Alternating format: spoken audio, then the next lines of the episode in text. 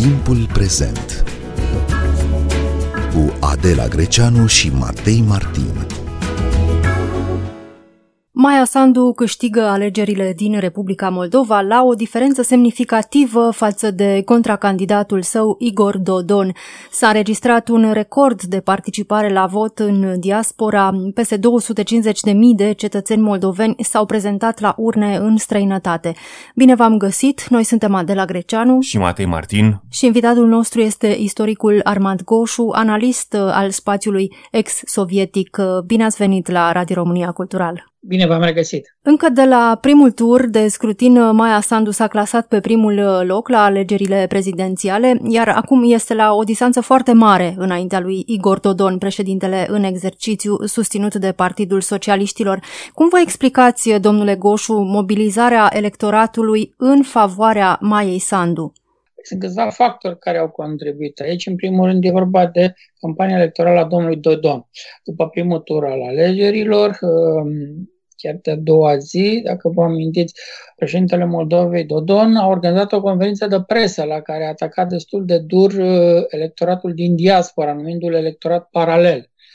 Între cele două tururi de scrutin uh, s-au scurs două săptămâni. Aceste două săptămâni uh, au fost uh, cuprinse de o agitație electorală extrem de dură, de agresivă, neobișnuit de agresivă pentru Moldova cu fake news-uri, cu atacuri la persoană, multe atacuri grosiere, cu uh, diverse afișe care se depuneau în cutiile poștale în cartierele Chișinăului, al căror conținut e destul de greu de reprodus uh, și ați avea probleme cu CNA-ul dacă aș face-o.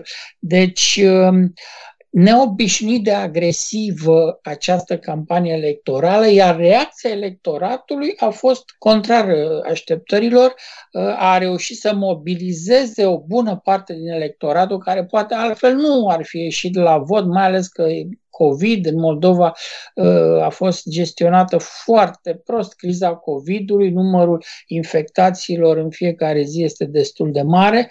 Și spuneam au ținut oamenii să iasă la vot, a fost un vot împotriva puterii, nu total un vot antisistem, dar un vot împotriva puterii. Asta este un factor, e factorul Dodon, care a contribuit la mobilizarea mai ales a electoratului din diaspor, dar și a electoratului educat din Republica Moldova, electorat urban, care n-a suportat această agresiune a actualului președinte împotriva candidatului opoziției uh, Maia Sandu. Sigur, mai sunt și alți factori. E vorba de campania pe care a dus-o uh, Renato Usati. Renato Usati s-a clasat pe locul 3 17% din voturi și pentru electoratul uh, lui Renato Usatăi a fost o mare bătălie, de fapt, între cei doi candidați, pentru că era limpede că Renato Usatăi cu 17% în primul tur poate înclina balanța decisiv spre unul dintre uh, cei doi candidați rămași în turul 2. O Renato Usatăi între cele două tururi de scrutin a făcut din prima până în ultima zi campanii electorale împotriva lui Dodon. Nu atât în favoarea Maiei Sandu, cât împotriva lui Dodon cu acuzații vineri, în ultima zi de campanie înaintea turului 2, cu acuzații foarte dure în care uh, pretindea că este ținta unui uh, atentat terorist pus la cale de serviciile secrete rusești. Uh, vă dați seama, lucruri imposibil de controlat, tot felul de afirmații care sunt foarte greu de verificat, dar care pentru tipul de electorat antisistem al lui Usate, cu siguranță aceste mesaje au reușit să mobilizeze acea parte a electoratului care altfel n-ar fi votat cu Maia Sandu uh, și să o scoată din casă, uh, să o scoată la vot din casă.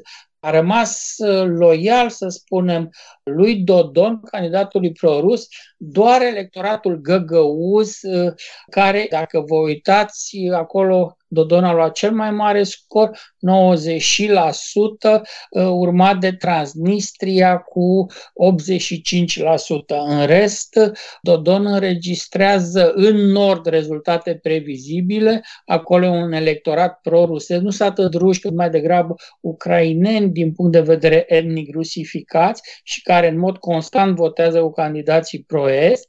În jurul Chișinăului și în orașul Chișinău uh, masiv s-a votat cu Maia Sandu, iar în diaspora Maia Sandu a obținut niște rezultate uh, incredibile, 93% și cu un număr foarte mare, un record de participare la vot, 250 de mii de alegători au votat în diaspora din Republica Moldova. Scor care și pentru diaspora românească ar fi un obiectiv nu întotdeauna ușor de atins. Maia Sandu este um, un om politic cunoscut, nu e pentru prima dată um, în fața urnelor, dar este totuși uh, un candidat atipic, o femeie politică în primul rând, uh, o economistă la bază, absolventă de Harvard, o femeie, asta ar fi prima marcă atipică pentru acel spațiu cultural și politic, cum de a reușit de data aceasta să câștige atâta simpatie? A reușit să câștige simpatie pe fondul uh, crizei COVID-ului uh, și pe fondul uh, disperării populației, practic. Totuși, mai Sandu, prin profilul ei, e destul de cunoscută. Sigur, ea a candidat și acum patru ani la alegerile prezidențiale. Dar să nu uităm un lucru, Maia Sandu este pe scena publică de la Chișinău din 2010-2011 în calitate de ministru al educației.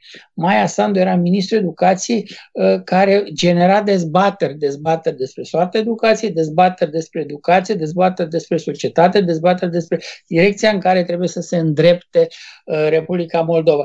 Deci gradul de notorietate al Maiei Sandu era destul de ridicat. Pe de altă parte, ea este atipică chiar și pentru fostul spațiu sovietic, nu doar prin faptul că este femeie, este o femeie singură, este o femeie educată, ceea ce e cum să spun, nu întotdeauna ușor de, să spunem, vândut electoratului.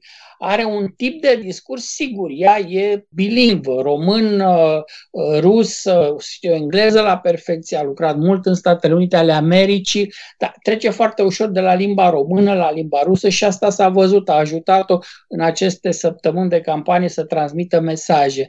Eu cred că a fost un context care a favorizat această candidatură mai degrabă, o disperare a cetățenilor moldoveni, o disperare a electoratului și o dorință puternică de a schimba ceva. Vrem ceva nou, iar acest ceva nou de asta dată s-a întâmplat să fie Maia Sandu, care, repet, pentru o bună parte a electoratului Moldova era chiar nou, nu chiar necunoscută. Nu a ieșit de șase luni, de 12 luni dintr-un uh, birou și a intrat în politică. Care au fost uh, principalele teme de campanie ale Maiei Sandu? Maia Sandu a insistat pe lupta împotriva corupției, lupta împotriva criminalității organizate, pe uh, reforme, mai ales pe reforma justiției, pe alegeri parlamentare anticipate care să ducă la crearea unei majorități în Parlament pro-reformiste. În același timp trebuie să observați că Maia Sandu, spre deosebire de alți contracandidați, în turul întâi și între cele două tururi de scrutin, nu a venit cu declarații tranșante pe un anumit uh, subiect. E mai degrabă Maia Sandu din familia politicienilor care evită declarațiile tranșante, hai să spunem din familia politicienilor gen Angela Merkel, numiți uh, brutal politicieni teflon, dar care au capacitatea de a, cum să spun, uh, nu crispa, a nu crea rupturi, a nu enerva părți ale electoratului, ieșind cu poziții mai neutre care le permit mai apoi divers, neutre dar de principiu, principiale, dar care le permit mai apoi reconfigurări, reașezări, nuanțări. Deci stilistica ei cu totul alta, dacă vreți, seamănă mai degrabă cu președintele Iohannis din primul tur, tot așa. Un uh, candidat puțin atipic.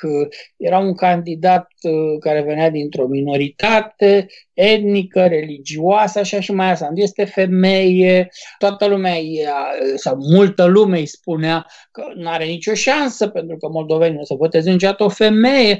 Uite că moldovenii au votat o femeie, iar Maia Sandu este prima președintă dintr-o fostă republică sovietică care a fost aleasă din spațiul CSI, care a fost aleasă în urma unui scrutin, unui vot universal.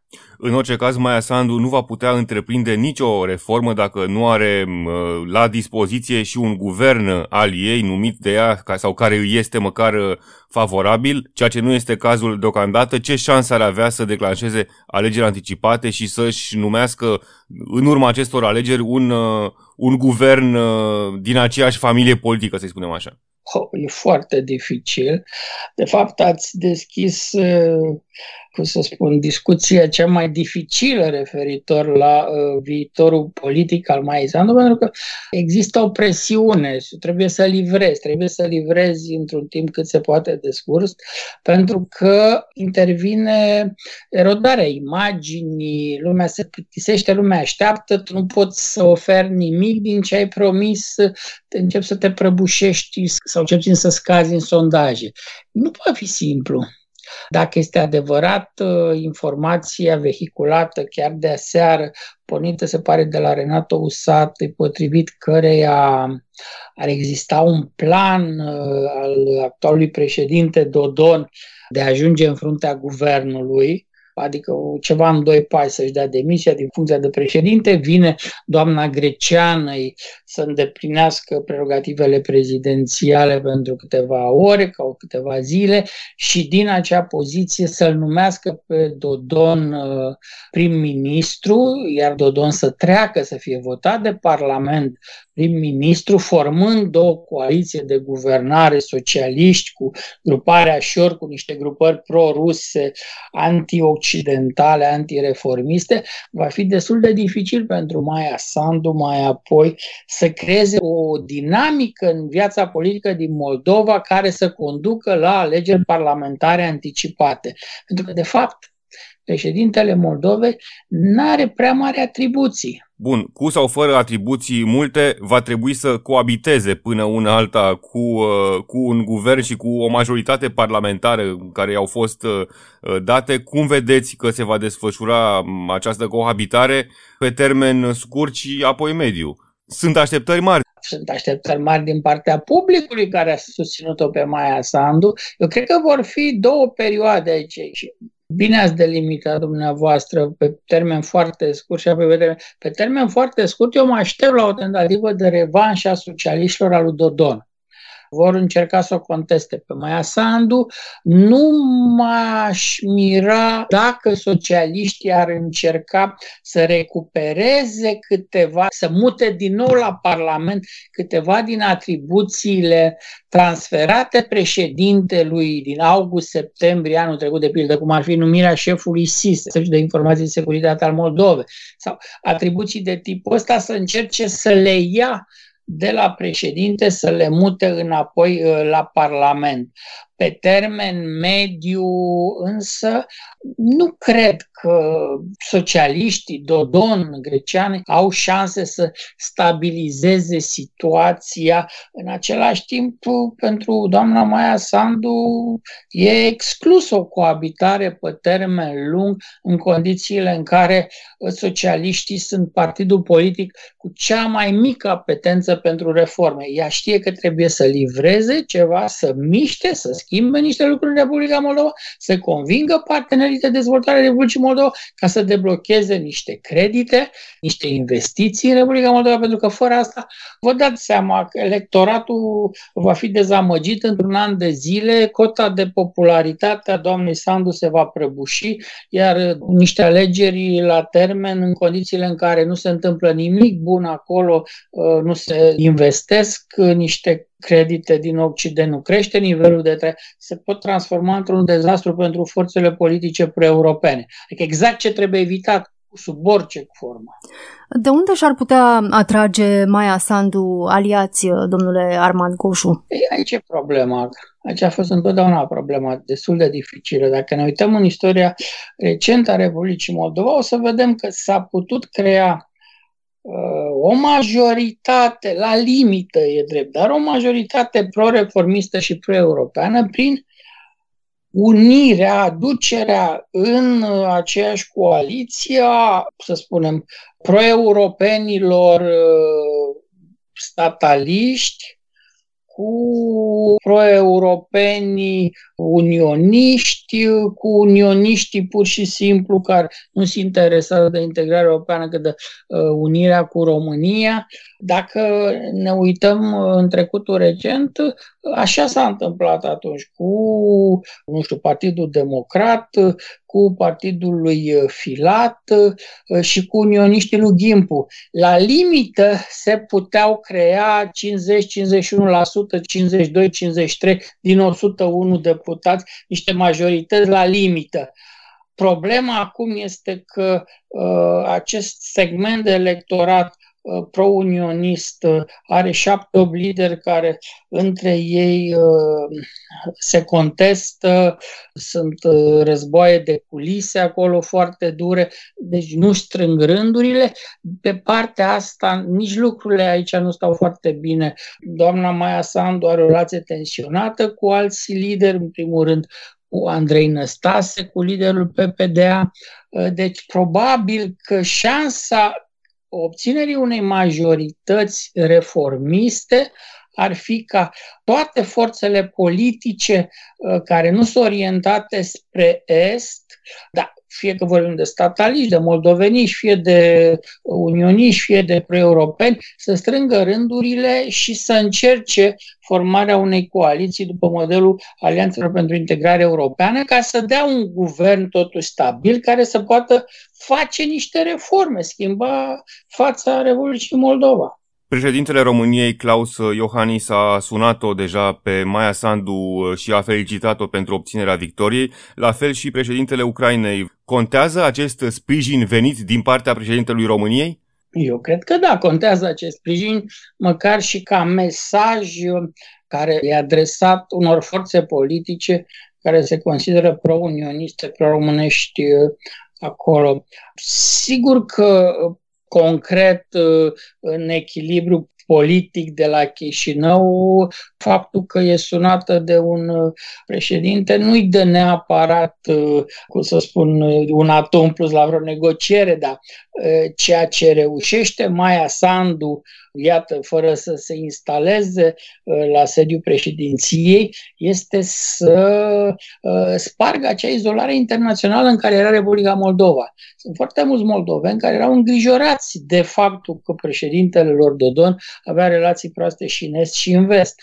Nici măcar pretinsele lui relații bune cu Putin nu se nu se concretizau, uh, nu știu, niște proiecte economice în ceva uh, serios. Deci, ca semnal dat uh, establishmentului, elitei de la Chișinău, opiniei publice din Republica Moldova, aceste două convorbiri telefonice sunt importante și confirmă, răspund așteptărilor electoratului care a votat-o pe Maia Sandu. Bun, Maia Sandu a promis opțiunea europeană, opțiunea vestică. Care sunt uh, următoarele etape ale acestui parcurs, domnule Goșu? Opțiunea vestică înseamnă nu doar ca Moldova să anunțe că optează pentru orientare occidentală și să încerce să pună în operă reforme care să ducă la modernizarea Republicii Moldova și asta presupune și din partea vestului ca vestul să uh, vină și să, să imagineze o ofertă, ceva pentru Republica Moldova, ori câtă vreme vestul nu pune pe masă nicio ofertă, e foarte greu pentru Republica Moldova să avanseze în direcția apropierii de vest. Republica Moldova a spus, ea vrea Uniunea Europeană. În același timp, vestul spune, nu mai facem nicio extindere, nu mai primim niciun alt stat în Europeană. Deci se creează aici uh, o situație tensionată în care Rusia spune, da, noi vă primim, veniți cu noi, uh, nu trebuie să îndepliniți niciun criteriu. Moldova spune, bine, dar noi nu vrem cu voi, vrem cu vestul. Iar vestul spune, ca să fiți, uh, să intrați în casa noastră, trebuie să îndepliniți criteriile astea, să faceți reformele astea, să vă spălați pe mâini, să vă curățați de mizerie, nu știu, ghetuțele, dar în același timp, uite, nu vă lăsăm decât aici, în antecameră, sau vă lăsăm în curte, nu vă primim în casă. Vă vom primi în casă? Nu știm, poate cândva. Problema este că uh, Occidentul în momentul ăsta nu e dispus, nu e pregătit să vină cu o ofertă pentru țările parteneriatului estic care îndeplinesc criteriile, încep să îndeplinească criteriile de aderare, vor să adere la structurile euroatlantice și nu sunt multe. Ucraina, Ucraina e cea mai mare miză, apoi Georgia și Moldova. Bun, e clar că Uniunea Europeană este blocată în propriile crize structurale și acum și în această criză economică generată de pandemie, dar ce poate face totuși România pentru a media această legătură între Republica Moldova și Uniunea Europeană? Nu poate deveni un fel de avocat uh, al cauzei europene pentru Republica Moldova? România este, a fost de la început în 2010 încă de la formarea primelor guverne Alianței pentru Integrare Europeană, la scurt timp după lansarea parteneriatului estic, și a jucat o perioadă foarte uh, corect, foarte onest și cu rezultate foarte bune, rolul de avocat al Republicii Moldova, numai că după 2013-2014 au intervenit și alți factori politici sau uh, de alt tip uh, care au condus la niște decizii hai să spunem, controversate, cel puțin controversate, dacă nu de-a dreptul greșite, de susținerea uh, oligarhului Vladimir Plahoniuc, uh, decizii în urma cărora partenerii de la Bruxelles, de la UE sau de la NATO, partenerii strategici ai României, au devenit uh, puțin mai uh, reticenți în a uh, discuta, în a coopera cu România pe dosarul Republica Moldova. Dar sigur e o perioadă de reașezare, iar România are un rol important jucat aici în apropierea Moldovei de Uniunea Europeană. Nicio problemă, nu există un alt stat care să conteste această poziție a României, nu, nu vrea să ne fure, nu știu, Cehia sau Austria rolul de avocat al Republicii Moldova, nici vorbă. Oricum România îl va juca. Dar e important felul în care România va înțelege să joace acest rol și să contribuie la apropierea reală a Republicii Moldova de Bruxelles. Dar ce se va schimba acum în relația dintre România și Moldova odată cu venirea la putere a Maiei Sandu? Păi, foarte multe de la telefonul pe care l-a dat președintele și s-a produs o primă discuție doar la câteva ore după uh, conturarea victoriei Maiei Sandu în alegeri, până la vizite, până la proiecte europene, până la fonduri de ajutorare, cum să spun, se schimbă atmosfera din relația bilaterală, guvernul va fi mandatat de către președinte să avanseze, să dezvolte. Sunt proiecte începute pe relația bilaterală care așteaptă finalizarea și sunt vitale proiectele energetice aici, Aici probabil va trebui insistat. Sunt proiecte de infrastructură care ar putea să contribuie decisiv la dezvoltarea Republicii Moldova, dar și a zonei de Moldova din România. Acum este acea autostradă care uh, de la Iași se va putea prelungi până la Ungheni și de acolo la Chișinău, iar pentru Republica Moldova ar însemna, uh, să spun, o gură, un, de-a drept un tub de oxigen în dezvoltarea ei. Domnule Armand Goșu, vă mulțumim uh, pentru interviu. Noi suntem Adela Greceanu și Matei Martin. Ne găsiți uh, și pe platformele de podcast. Abonați-vă la Timpul Prezent pe Castbox, Apple Podcasts și Spotify. Toate cele bune, pe curând!